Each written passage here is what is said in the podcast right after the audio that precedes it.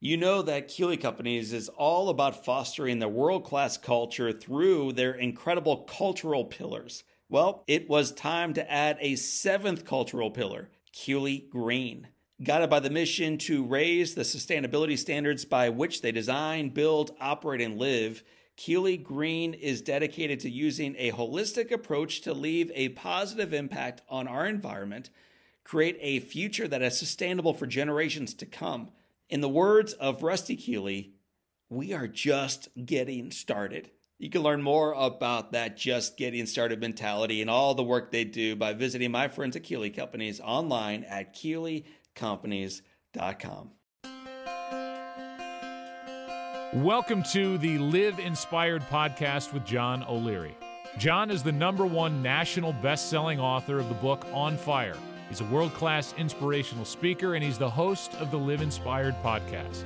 John interviews extraordinary individuals on their life story so that you can wake up from accidental living and more fully live your life story. Here's your host, John O'Leary. Well, hello, my friends, and welcome to the Live Inspired podcast with John O'Leary. One of the Live Inspired seven questions we ask every one of our guests is this if you could sit on a bench on a gorgeous day and have a long conversation with anyone living or deceased, who would you like to be seated next to? It's a question you've heard me ask a whole lot of guests. It's a whole lot of different answers that have come back our way. And yet, you also, if you've been paying attention, know the most frequent answer we get is Dr. Martin Luther King Jr. My friends, in my office, I have a podcast wall of folks that I've interviewed, a wall of my family right over my right shoulder, and then over to my left is a wall of individuals from throughout history who have changed the world for good through their lives. And one of those pictures that looks down at me every single day is Dr. Martin Luther King Jr. Well, today on the Live Inspired podcast, I have the honor of sharing with you the life story of his son. His name is Martin Luther King III, and Martin's wife, Arndrea Waters King. They are dedicating to serving humanity as passionate leaders in the global fight against inequity, injustice, hate crimes, and all forms of pain. Throughout their lives, they have worked consistently on behalf of those who have been marginalized by helping those individuals find and then collectively use their voices for change. This is one of my favorite podcast recordings we have ever done. One, because this family is so in love, because they're so passionate about raising a beautiful child and doing that work together. But also, you're going to hear insight to not only what led to that part of their journey today, but also you're going to hear the stories of Martin Luther King you're going to hear the story of Coretta Scott King, an amazing example to the rest of us as we try to figure out how to work through crisis and challenges and difficulties and disappointments in our life. My friends, you're going to need a journal for this one. You're going to want a pen with an awful lot of ink in it because you're going to be moved, you're going to be inspired, and you are going to be confident once you leave that the best is yet to come. So let's bring them on to the Live Inspired podcast right now. Without further ado, Arndrea and Martin, welcome, my friends, to Live Inspired with John O'Leary. Thank you. Thank you for having us. Absolutely. We're honored to be able to share today. It is an honor of a lifetime to bring you both onto our show. And, and you both are on some of the biggest stages, some of the biggest networks, some of the biggest television shows, radio programs in the country and in the world which means you're always being introduced by somebody else.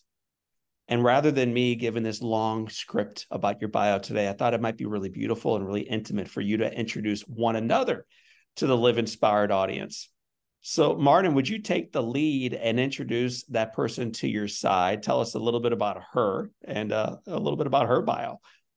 To my right is my lovely wife and the mother of our child, Arndrea Waters King. We met many years ago, been married officially 16 years. I think when I first met Arndrea, I noticed a number of qualities about her that uh, sometimes it's said that, that men marry those who they feel are similar to their moms in the most positive way, not like somebody mom who's guiding you, telling you what to do, but who have a lot of attributes. She always resonated with this dignity and elegance. Mm. Fortunately, she and my mom had an opportunity to meet and they would go to the opera together. Because when she was 22 or so, when we met, she would go with my mom to the opera. And in fact, if you are coming to our home today, oftentimes classical music is one of the genres that sort of fills our home. So it, it mm-hmm. brings a certain kind of positive energy that really the, the, kind of the world needs. We have, of course, a 15 year old daughter who's 15 going on 30. When you talk about a very unique partner, because we, for a number of years, we, we dated and we traveled around, but we just maybe in the last five, four or five years began working together. Andre is the president of the Drum Major Institute, which is involved in working to create ultimately the beloved community. So, part of what we hope to do is to infuse peace, justice, and equity in our society to eradicate the evils of poverty and bigotry, racism, and violence. We are a much better society than the behavior we are operating upon right now. Hmm. And Arndrea's previous work was with an organization. One of my father's lieutenants was a gentleman by the name of Dr. C.T. Vivian. And Dr. Vivian founded an organization initially called the National Anti Klan Network, which became the Center for Democratic Renewal. And what they did was monitored hate crimes. Mm. Arndrea has the wonderful and, and distinct honor of pulling together back in the 90s one of the first hate crime summits. And instead, at one time, various organizations were engaged in addressing hate crimes, but it was separately. For example, the African American community in the NAACP might be addressing Black hate crime. The Arab community may be addressing Arab uh, crime. The Jewish community may be addressing anti Semitic crime. Uh, but she brought over 200 organizations together and over a thousand people for uh, this particular hate crime summit. Mm. Uh, and actually, ironically, my mom was the speaker. So she's been involved in this work for, for quite a while. The other person who was the co founder of that was a woman by the name of Anne Braden, a white woman in Kentucky. And my dad talked about her in the letter from the Birmingham jail about who she and her husband were and the kind of work that they did in the community. The letter from the Birmingham jail was 1963. So, this again, my wife and partner, the mother of our child, and my best friend and, and really strongest supporter on the I've, I've had a lot of tragedy, many have, that's come into my life. First my father, then my uncle. Yeah. Many people don't know this. My, my grandmother in 1974 was gunned down and assassinated in the church while playing the Lord's Prayer. Later on, after meeting Arndrea, I lost both my two grandparents on my mom's side. I lost my couple of cousins and a number of people. And Arndrea went through with me and of the other family all of these deaths with incredible strength. When you're going through trauma and, and tragedy, you know you're going to get through it. But when you have a, a, a life partner who is there to lift you up and make you feel like there's nothing in the world that you can't overcome. And that's what she represents. One of the things, and many things that she represents to me. That was a beautiful love song. Audrey, you, are you're on the, the clock now. Would you do me the honor and do our audience the honor of introducing your partner, your friend, your spouse, and the gentleman to your left? I have the immense privilege and honor to introduce my husband and the love of my life, Martin Luther King III. Martin, of course, is the eldest son, the second born of Martin Luther King Jr. and Coretta Scott King in Montgomery. Uh, I think a lot of people forget that he and his eldest sister, Yolanda, were born in Montgomery in the midst of the Montgomery movement. And one of, I think, the greatest definitions of Martin literally came from one of his greatest mentors, which was Dick Gregory. And Dick Gregory once in introducing Martin captured his essence by saying that Martin literally walks within the sphere of peace and love. And that truly is how Martin leads and how he shows up in the world each and every single day. And I can't imagine a more admirable way of being mm. and and a very strong way of being. I think sometimes we we often confuse what strength is and the amount of, of strength that it takes to constantly lead with peace and with love is a tremendous example and who he is. Martin is extraordinarily funny, very humorous, and an extraordinary father, husband, humanitarian, one of the most humble people you would ever meet. Most people don't know that Martin has worked on every we at one time doing a retreat he didn't do this because he wouldn't do it. But we went over all of the places in which Martin has done work on every single continent except for Antarctica. So if any of your listeners in, are in Antarctica and want to hear about the eradication of the triple evils and how we can build a beloved community through peace, justice, and equity, you know where to look.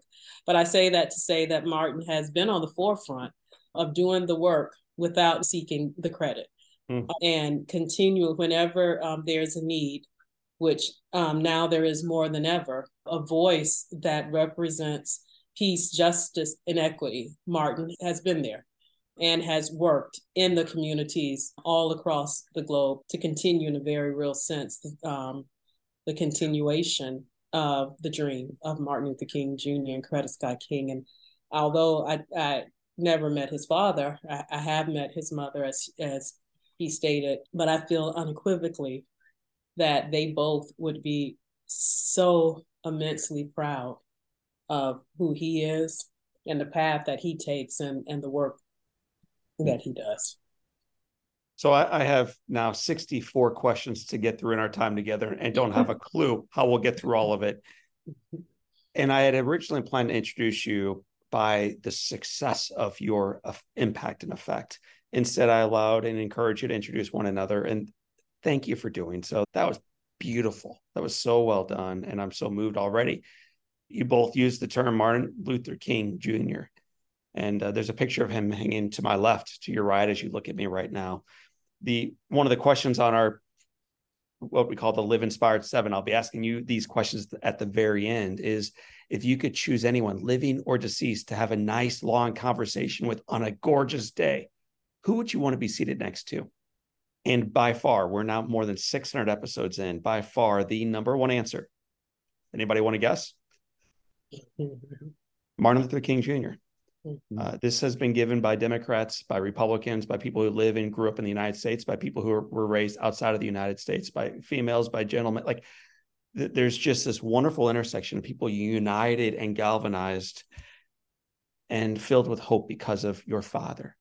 And we recognize we've read the books, I hope. We've heard the speeches, but we've just listened to it as bystanders later on in history. The voice who cast I Have a Dream once said the words, go to bed. Once said the words, listen to your mother. Once said, brush your teeth and wash. He one time spoke those words to you, Martin. So uh, very few of us know him as dad. I'm just could you give our listeners and viewers a feel for who your dad was as a man, as a father? Well, quite frankly, that's one of the perspectives that I, I think am unique, uniquely suited uh, to share because dad was for us almost like our, our buddy because he his intention he understood that I only have a short uh, amount of time. I don't have a large quantity, but I want to make the quality of time resonate with my children. And so that meant that we often played together when he came home with the football in the front yard, or sometimes basketball in the back, or baseball. That means teaching us how to play pool. We had a pool table. That means taking us to the YMCA and teaching us how to swim he would go to the Y once a week, maybe even twice if, if he was in town. And my brother and I would accompany him. That means he didn't he didn't do any discipline except for maybe one time he attempted to. He had come home, and I remember distinctly him walking up the last home that he lived in. We lived on one home for about five years, from 1960 to 65, and then we moved in 65. And, and of course, he was killed in 68, so he lived almost two and a half years at the last address. And I remember him traveling, and when he came up the stairs to come into the home, it was as if he was Mr. Atlas. He had like an unsurmountable amount of, like he was pulling weights, and he looked like he was about to drop and fall. Somehow, when he when we he opened the door, we were like, "Daddy, Daddy's home!" Yeah, and, you know, that energy shifted like 180 degrees to all of a sudden he it was like a propulsion of fuel was injected into him and he was like oh so he disseminated that love and energy and, and wanted to do all he could for us now that one time that we got in trouble he was lying on the couch mm. in our uh, living room. And he was had been exhausted. And somebody came up with a bright idea. It wasn't me but somebody said you know let's let's take some water and pour it in his ear. Oh gosh. So you can imagine water coming in your ear. He jumped up and he you know acknowledged that we were there and then he ran after us but he didn't whoop us. He didn't maybe he didn't catch us. I I don't remember anymore. I just know i don't ever remember him ever disciplining us other than through his voice. Now, of course, mom was a disciplinarian, but dad, I mean, I remember an incident after church, after he preached on Sunday mornings, we would get our energy because uh-huh. sometimes when he was doing his preaching, we, we might be asleep, maybe, or sleep. Well, you know, you I was 10 years old, so kid in, in church, and I'm subconsciously I'm getting all of the message consciously, I was like, uh. after the service, we would rip and run down the aisles, and he was greeting members. And I know at, at some point he'd look at my mom and they'd speak telepathically, like, you need to get those kids in order. But you know, we'd run up to older people, hey, how you doing? And and they were trying to kiss us and hug us. But you know, you, you just full of energy. So and you, you got to burn that energy off as as as a kid. And ultimately, obviously, you, you go out of that and then you go back and listen to these messages and realize how profound his messaging was. Whether it, I know I have a dream certainly is the one that everyone knows, but there are maybe over a thousand sermons and messages that are so relevant to what we are going through today yes. that help us make it through life. But dad was a dad first. He, he loved his children and loved his wife. You, you mentioned he invested himself fully in us because he knew he may not have that much time. And I'm aware as a man that tomorrow's not promised. So I, I love my kids differently. I try to show up for my wife a little bit differently. I try to do work a little bit more effectively. Like I try to be here. But what you're saying is very different than what I'm saying. What, what you're suggesting is he knew that his life was always hanging in the balance, that there were many people out to silence his voice so uh, the, the question to you is why do you think he kept doing the work that he knew one day might end his life? There was a quality of selflessness in the sense that if not me, then who? If not now, then when?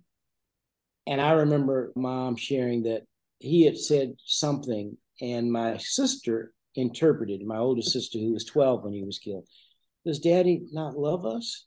And of course, mom quickly corrected her interpretation, only because I don't remember now.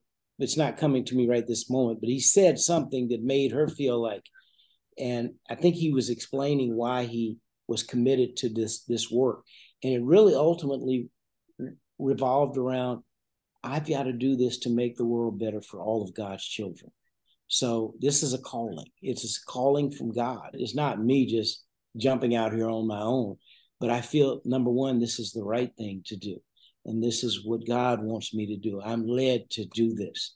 And so if I don't do it, maybe something will happen to me. But mm. if I do do it, certainly something could happen. And ultimately it did.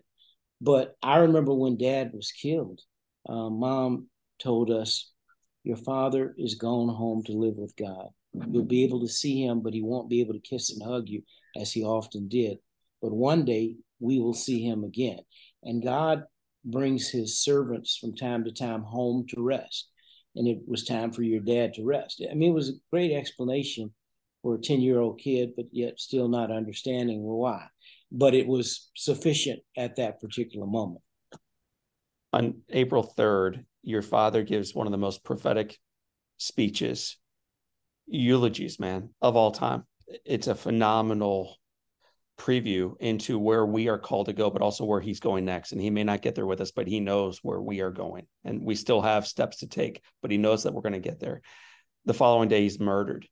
And three or four days later, you find yourself not in your hometown, not at your father's funeral. That's going to be the following day. You find yourself with two of your siblings and your mom at a march in Memphis. Ah, when I think about the character of your mom, to uh, rise her children from bed and to bring them to Memphis with the the dignity with which she did it, man, it just it, it, overwhelms me. So, would you tell our listeners why you and your family were in Memphis just three days after your dad was murdered there? My father was to have led a demonstration in Memphis for the sanitation workers. What it, in retrospect, as a kid, I certainly wouldn't have necessarily understood all of that. But what it says is, you know, as my husband was committed to seeing this through, I also was committed. And although I wasn't physically there when he first went to Memphis, it is my responsibility. You can't just let the movement die because you tragically had tragedy to interfere with your life. In fact, dad would have wanted her to do that. I think she was uh, influenced by Harry Belafonte, who was also very close to dad, that she ought to go. And she felt very strongly compelled to go and chose to take the three of us because she could have gone on her own. And th- that obviously made a profound impact on my life because, you know, as I thought about it, a man or a woman, no matter if no one had been apprehended uh, for the killing of our father and her husband. And yet, in spite of the potential danger, in spite of thinking about, I'm not thinking about me necessarily in my family, although we, we know we'll be safe. We believe God would protect us, but or believed, but still, that still takes a lot of strength, of character, of resilience to right. go into an environment where no one had been captured. I remember the the army, um, the National Guard, who surrounded us with these guns and bayonets when we landed in Memphis, and they were with us as we walked up the street. I don't know that I felt, uh, I felt maybe intimidated, but I'm not sure that I felt like I was in harm's way. I mm. felt protected, maybe even overprotected, and and I think that was probably a, a, a good thing. But again, it was right at the most traumatic moment, and as you said, the next day we came uh, and and had Dad's funeral services, and words. Our organization called the Drum Major Institute there was a sermon he preached February 4th of 1968 called The Drum Major Instinct yes. where he did his own eulogy. A part of that speech, he talked about, I don't want to be remembered for all the awards and accolades. I just want to be remembered as a committed human being uh, who tried to feed the, the, the, the hungry, clothe the naked, who, who, who tried to create peace, justice, and equity for humankind. Those were the last words that people heard at the two funeral services mm. for Dad. Although there was a, a eulogist, Dr. Abernathy at Ebenezer, and Dr. Benjamin Mays, the president of Morehouse College, where Dad and I attended, uh, who was one of Dad's mentors at Morehouse College at that ceremony. But the last words were Dad's words, eulogizing himself. And I, I never thought about this, but I was reflecting as you were answering that question. And what came to me was from the verse from the Old Testament, you know, here comes that dreamer. Mm. Let's slay him, and then we shall see what will become of his dream.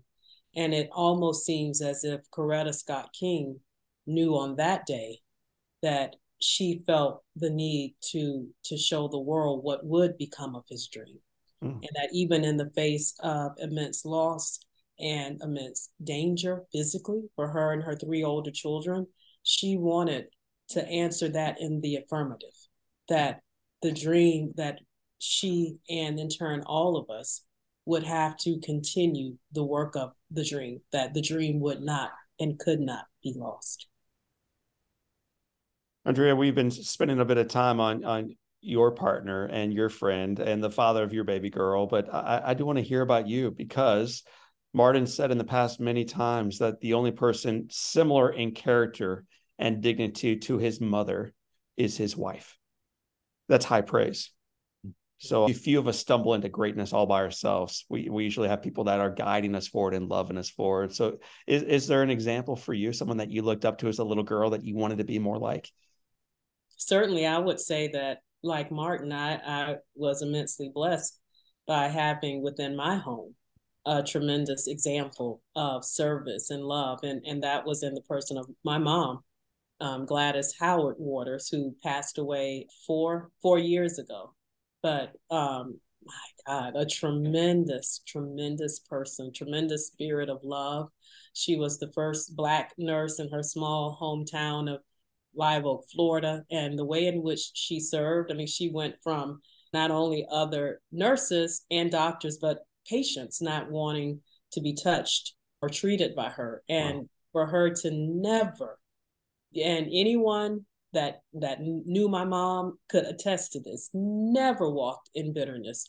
Um, always walked in service, not only in, in raising mm-hmm. us and love, in the midst of the AIDS epidemic in the early 80s. She was the very first um, person to train other nurses and how to treat these patients with dignity and respect at a time when those in, in the health industry didn't even want to touch or treat AIDS patients. She wrote, directed, and helped star in a video to show nurses of you know how how to treat AIDS patients with love and respect. She always volunteered and it, it's not a, a overestimation. You know very few people i don't know of anyone else almost that i could say that anyone who ever came across her would not have anything but positive things to say about her. Mm. I, I, and and that's true of her. And there are very few people that people could say of that. So certainly i think being so blessed to having been raised by her it wasn't what it is certainly what she taught us, uh, my sisters and I, and what she said, but more importantly, is how she lived. And she she lived she lived and talked the talk. She sounds like a, a remarkable woman.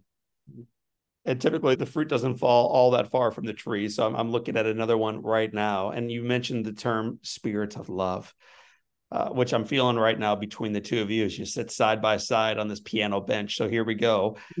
Talk about that spirit of love when when did you first recognize that this was the person for me and that we could do not only life but work together? do you want to answer that first? No, no, he's talking. We, oh, oh, we were um, introduced actually on a, a blind date. There's a funny story um to that. But once we we met each other, it became, I think, abundantly clear that you know I I certainly after a few hiccups, which you know we we won't go into because we only have a limited amount of time. But you know, on the next podcast, we, we can go fully into the story. After hours with the Kings. Martin almost missed out, and the only thing that I can say is that when we finally when we did when we did connect is I did for some reason I I realized within a few minutes that truly that Martin was one of the best men that I had ever met in my life. Mm.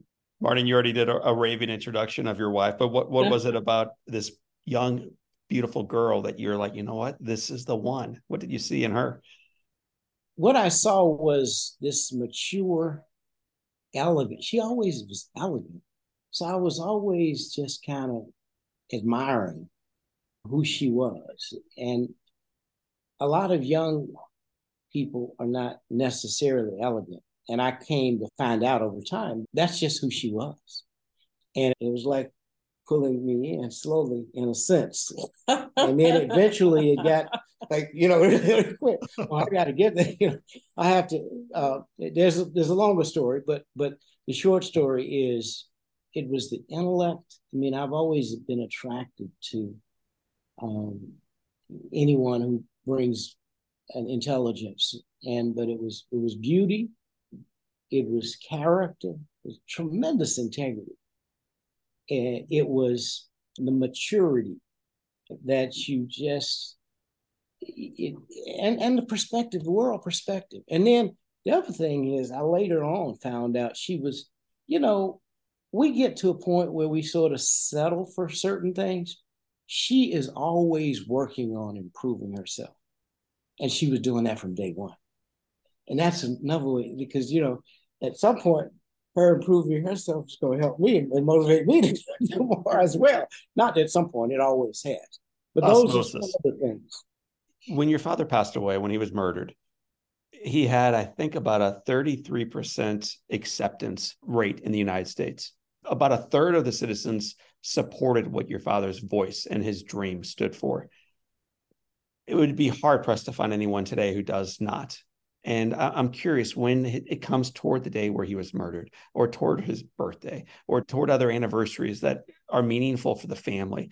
And you see everybody on every side of the aisle, every side of every single issue posting their little memes and their quotes from your dad. Today, how does that make you feel?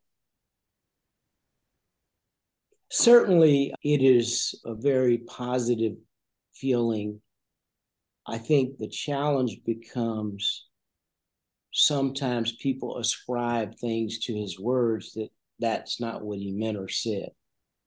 His dream and vision was to come, and elements of it have come true. But unfortunately, a substantial part of it has still not yet. Again, it doesn't mean we won't achieve it. It means we just have not thus far. And so humankind has to continue to work to get to the point where the dream can be realized. Mm-hmm. So it is wonderful that so many people around the world look at and are inspired by his example and by his words. But we shouldn't get to the point, my wife always says this, where we're just idolizing Martin Luther King Jr. It is embracing those ideals and executing them. You know, an idol, you just put it on a shelf and put it away and and when a special day comes, you pull it down off the shelf and maybe dust it off. But then when that moment is over, you put it back on the shelf. Right. He would not have wanted any of us to idolize him. He would want us to embrace and execute the ideals that he have had that ultimately create the beloved community. Arndrea, I've, I've heard you say that we're not after collective guilt, we're after collective responsibility. Tell me what you mean by that.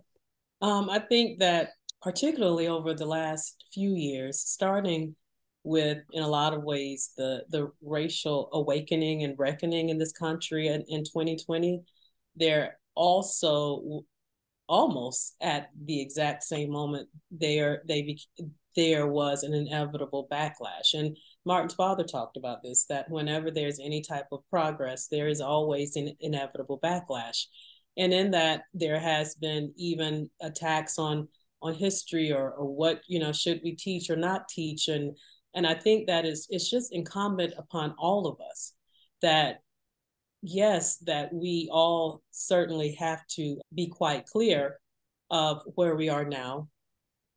But we also have to be informed and know of how we got to where we are. And in knowing that you can't guilt anyone and I think sometimes also, particularly in communities, white communities, just to understand that talking about history is not about guilting people that are here now. You know, I, I, think very few people, when you're talking about history, you know, want to do it out of, of a sense of guilt. I think that it's very important to understand that knowing and moving forward together is about a collective responsibility amongst all of us. And, and, and that also is based on one of the, the tenets of nonviolence that um, Martin's father and his team utilize is at its very core, the, the nonviolence understands the interconnectedness of humankind. That is the common philosophy, that is the foundational philosophy of, of Martin Luther King Jr. is for us to all understand that in some strange way that we still all don't understand, we all are in fact interconnected. We all are in fact brothers and sisters. And when we understand all of that, we should look at how we all move forward in a way of being responsible, not being guilty to each other, but being responsible to each other. That is how we create true brotherhood and, sisterhood. The Drum Major Institute. Would would you tell our listeners a little bit more about the work that you and they are part of?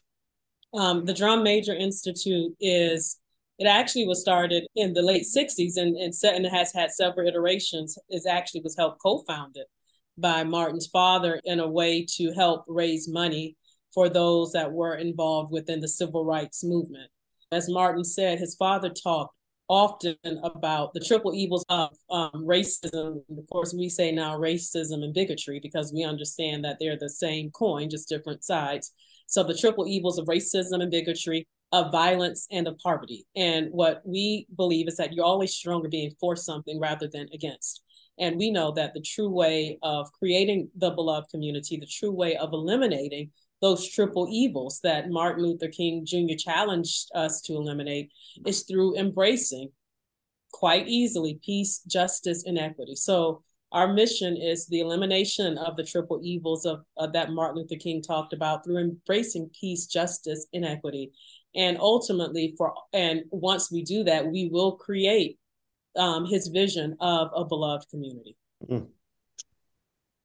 So we're all in on the macro side of this. Like, yes, end racism. And yes, equality for all. And like those are taglines that we can put up high on, on, on a flagpole help an individual listening right now who agrees with that and recognizes the need for that, but isn't sure where to begin that. So if, if I'm listening in my car or while, while I'm working out or poolside or wherever else I might be hearing your voices today, what is one thing that I can do? So not shrug it off and wait for someone else or gosh, I hope the next uh, politician gets it done, man. Let's do it right. But what is something that we as individual human beings can do to take the next right step forward to begin creating this beloved community? I think one of the things is that we made it easy for you and we have several initiatives, several programs. I mean, everything is not a fit for everyone. We recognize that.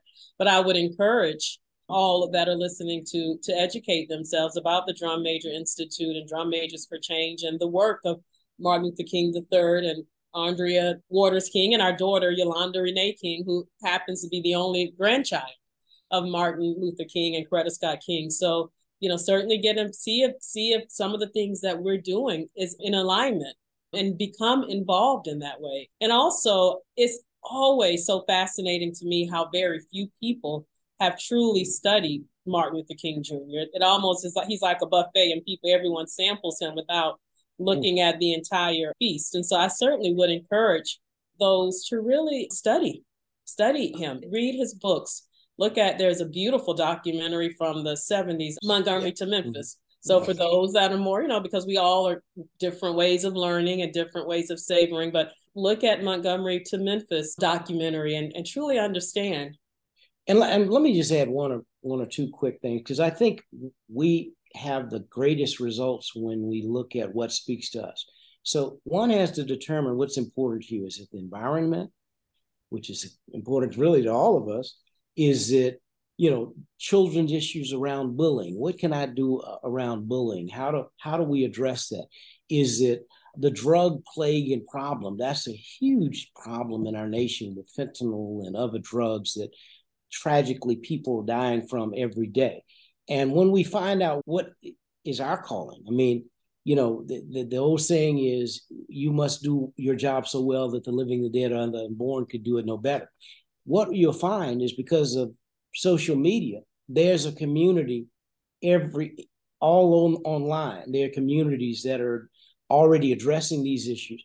And it's important to decide I want to join on I want to work on this issue because uh, you know, if it's criminal justice, that's a, that's a no. And it, and there are zillions of issues. Mm-hmm. It really is deciding and honing it down for you. What every day can you wake up and feel excited about doing? And it's really just a little bit. It's not a, uh, you, you don't have to move the envelope uh, totally down the road. It's just doing a little something. If all of us were doing a little something, tomorrow we would have a better world. The mm-hmm. problem is we're not centrally focused. We're focused on all kind of different things that distract us. We've got to first the, the first issue is focus. Focusing on what you want to do. We do have a blueprint for nonviolence. We have a blueprint for coexistence. We have a blueprint for engaging in love and forgiveness. all of that we have. But there are other things that people may want to do specifically. And you just got to find out what it is that speaks to you.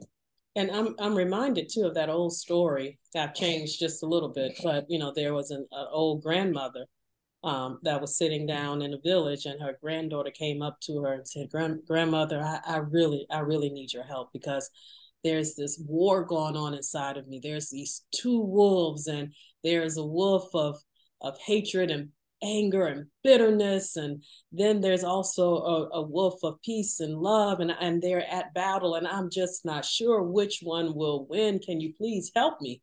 And the grandmother looked at her and said very simply the wolf in which you feed. And i think that each one of your listeners every single day has to we all have a choice which wolf are we feeding at a time when our nation and our world when we're more divided than ever every single day?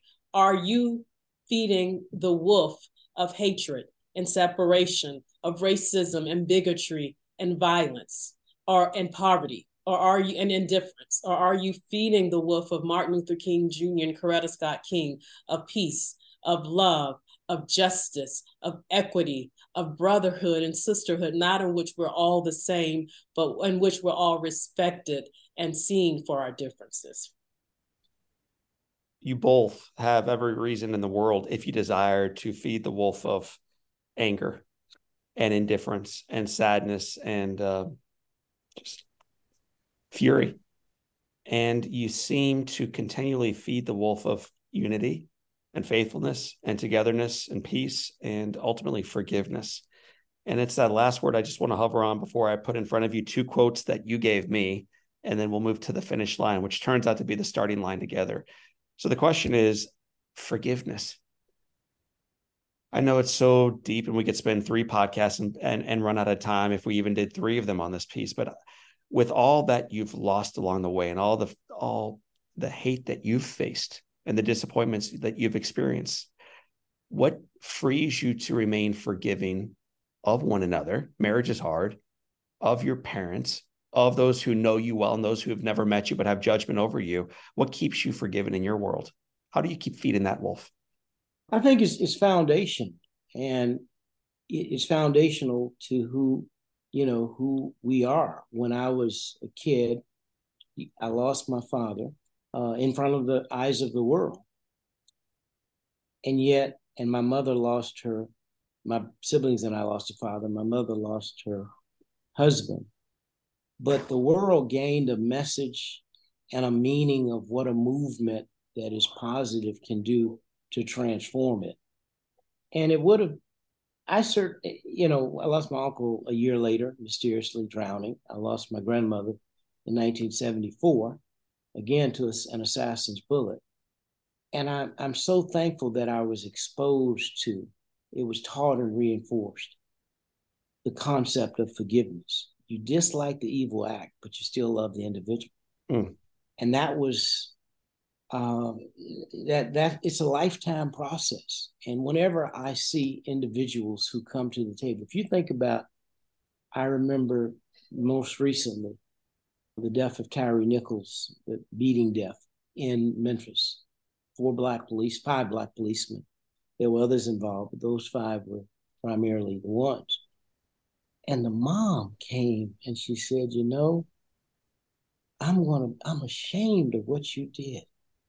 You tore my heart apart. You took my baby. Mm. You should be embarrassed, but I'm gonna still pray for you. Now, when you see that reinforced, and it happens through a lot of circles, not just there. I mean, in fact, all of the mothers, by the way, who have been killed, sons have been killed through police brutality and misconduct. Most of them, starting with Sabrina Fulton and Trayvon Martin. If you look at they they lost their children, but they they became positive forces to engage in some kind of positive movement to make change. It's just interesting to me if, if I look at that. But those are the kind of things that reinforce what I learned, you know, 40, 50, uh, 55, maybe I mean, it was taught in my home. Yes. Then I had an experience that okay, now we got to live this.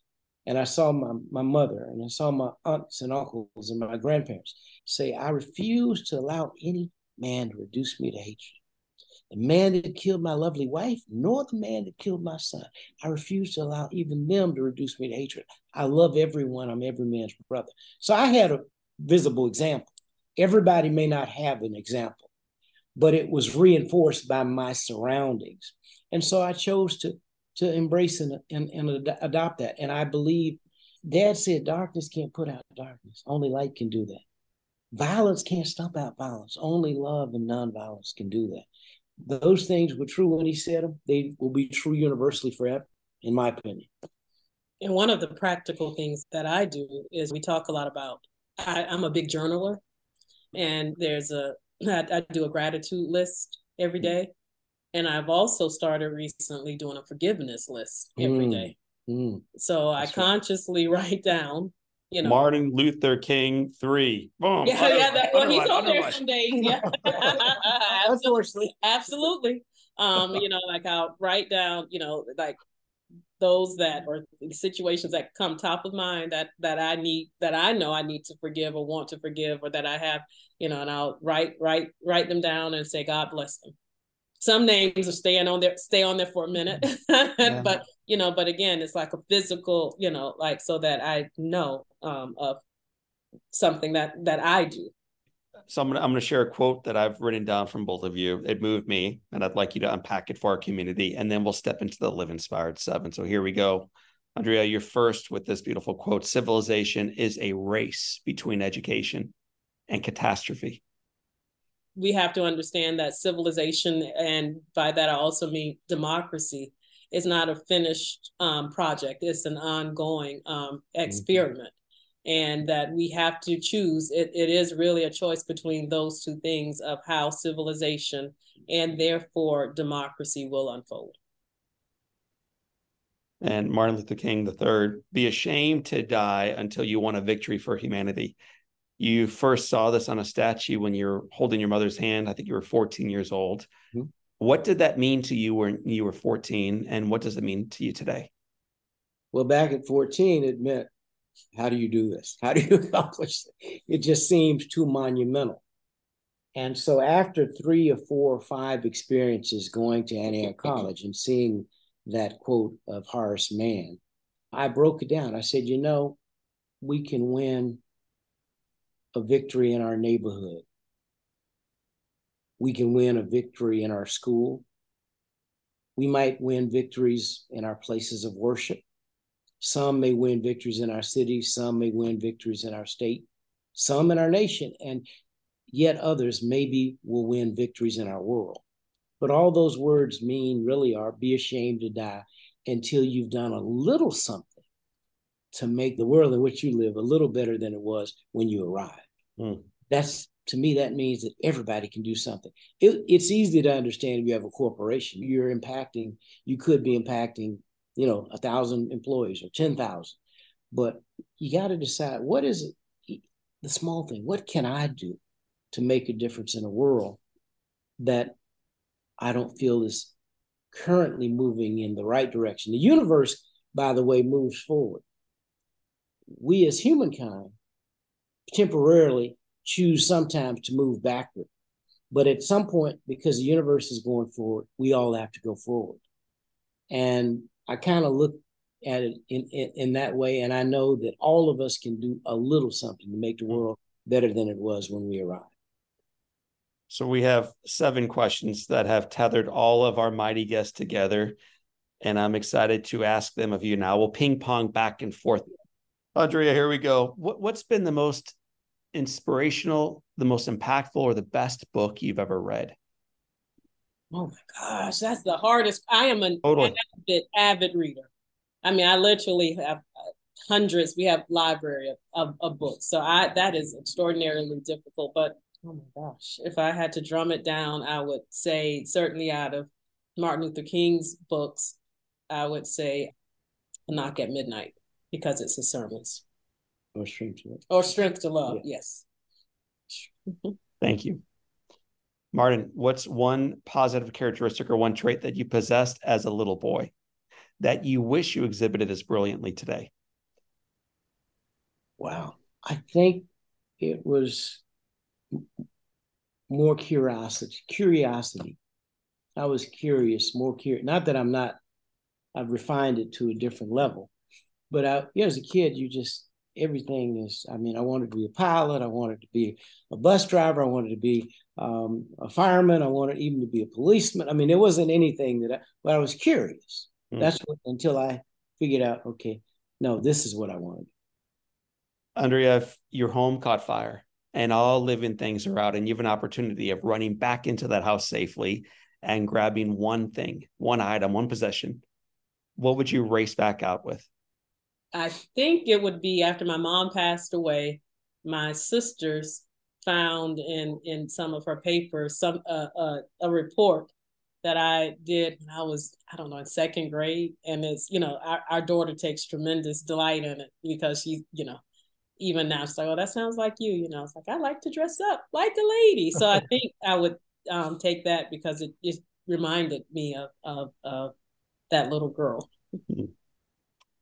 Martin, this question has been asked 600 and at least four times and has been answered frequently. Martin Luther King Jr., but I'll ask it of his son right now. If you could sit on a bench on a gorgeous day and have a long conversation with anyone living or deceased, who would you like to be seated next to? That's a hard one for me because it, it obviously would be family, right? I did not have intimate strong conversations with my father. I missed, I mean, he didn't get to see me graduate from high school or college and to marry, you know, my, my best friend and, and the lover of my life. Mm. And so, you know, I, I often say there's a couple of people because I, I certainly would love to sit down with uh, Nelson Mandela. I met him, but I didn't get to really talk to him. But again, I didn't get to talk to my dad. I'd love to have adult conversations with my father. Sometimes I have dreams about that. Thank you. That's a, a beautiful answer. And one for any of us who have lost our parents too early, we can identify with. What's the best advice you've ever received, Arndrea? Hmm that if you imitate others, the only the best that you will ever be was a great imitation of a great person. So for you to to find yourself and be your best self, be hmm. be be the only original that you can be. Be be you. She does that well. Martin, save it for the next podcast, man. We need a re- we need a tick to keep people coming back for more. That's the after hours with the Kings. What Martin, what would you tell your 20 year old self if you could go back in time a couple years and whisper some wisdom to yourself at age 20? What would it be? Get married early. Arndrea, his wife. I hear you. Uh, you're pointing yes. at her just so the folks who are listening yes. know that. I met Arndrea and married her early. We dated for 10 years. Yeah the seventh question, it, and it tethers all of our guests together. I'd love to ask it of both of you, and we'll start with Arndrea. Is this? It has been said that all great people can have their lives summed up in one sentence. How would you like yours to read? She persevered. Martin, it has been said that all great people can have their lives summed up in one sentence. How would you like yours to read? He personified resilience. She persevered. He personified resilience. And they continue to remind us of the dream that their father had and that we still should pursue together. I want to thank you both for your time and your work and your words and your impact. Thank you. Thank you. And thank you for all that you do as well. My friends, that is Arndrea Waters King. Seated next to her is Martin Luther King III. My name is John O'Leary, and today is your day. What a gift. Live inspired. Well, I told you on the very front side of the conversation with Arndrea and Martin that you were going to love the conversation. You were going to be moved by the conversation. You were going to be inspired by the conversation and that you were going to want to take notes during the conversation. You may even run out of ink taking those notes during the conversation. I almost did. I am lucky enough, though, that I was able to write down this little takeaway. Hopefully, you wrote it down too. Upon learning that her husband had just been murdered, that the father of her children had been murdered, that she would not spend the rest of the life without her loved one, her Martin. How did his mom react? And it was with grace, it was with forgiveness, it was with dignity, it was with courage, and it was with the expectation that the dream that her husband had would not be silenced by some coward, by some murderer. So Coretta Scott King loaded those children onto an airplane, flew into Memphis, and led the march to remind the rest of us that the dream would not be silenced my friends, in a world that is as broken and as tumultuous and as divided as ours is right now, that idea of peaceful, confident, faithful determination to step on. I, I think that is uh, one of my main takeaways from this beautiful conversation with these two examples of it.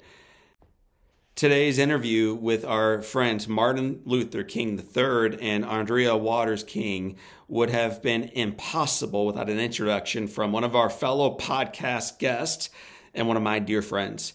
His name is Dr. Art McCoy. Dr. Art McCoy is an incredible example of what we teach around here at Live Inspired. He is radical, he is joyful, he is faithful, he is spirited, but he's also practical. He's an example to the rest of us. And if you want to learn more about his story and his resiliency and how he has changed the lives of others for good, well, then check out the full conversation with this mighty man. You can learn more about Art McCoy at episode 266 on the Live Inspired podcast channel or by cruising right over with me right now to John O'Leary Inspires.com forward slash podcast. That's where you can learn more about all the work we're doing within this podcast channel and within this community. So, family, friends, leaders, and servants for this time. And until next time, my name is John O'Leary. Today is your day. What a gift. Live inspired.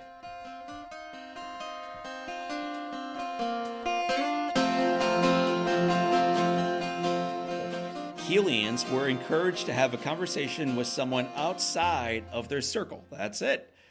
These conversations, however, have brought people together and farthered their world class culture. Shout out to the Keelians who have made an effort to have meaningful conversations with new friends. You can learn more about those conversations, about those amazing friends, by visiting them online at KeelyCompanies.com.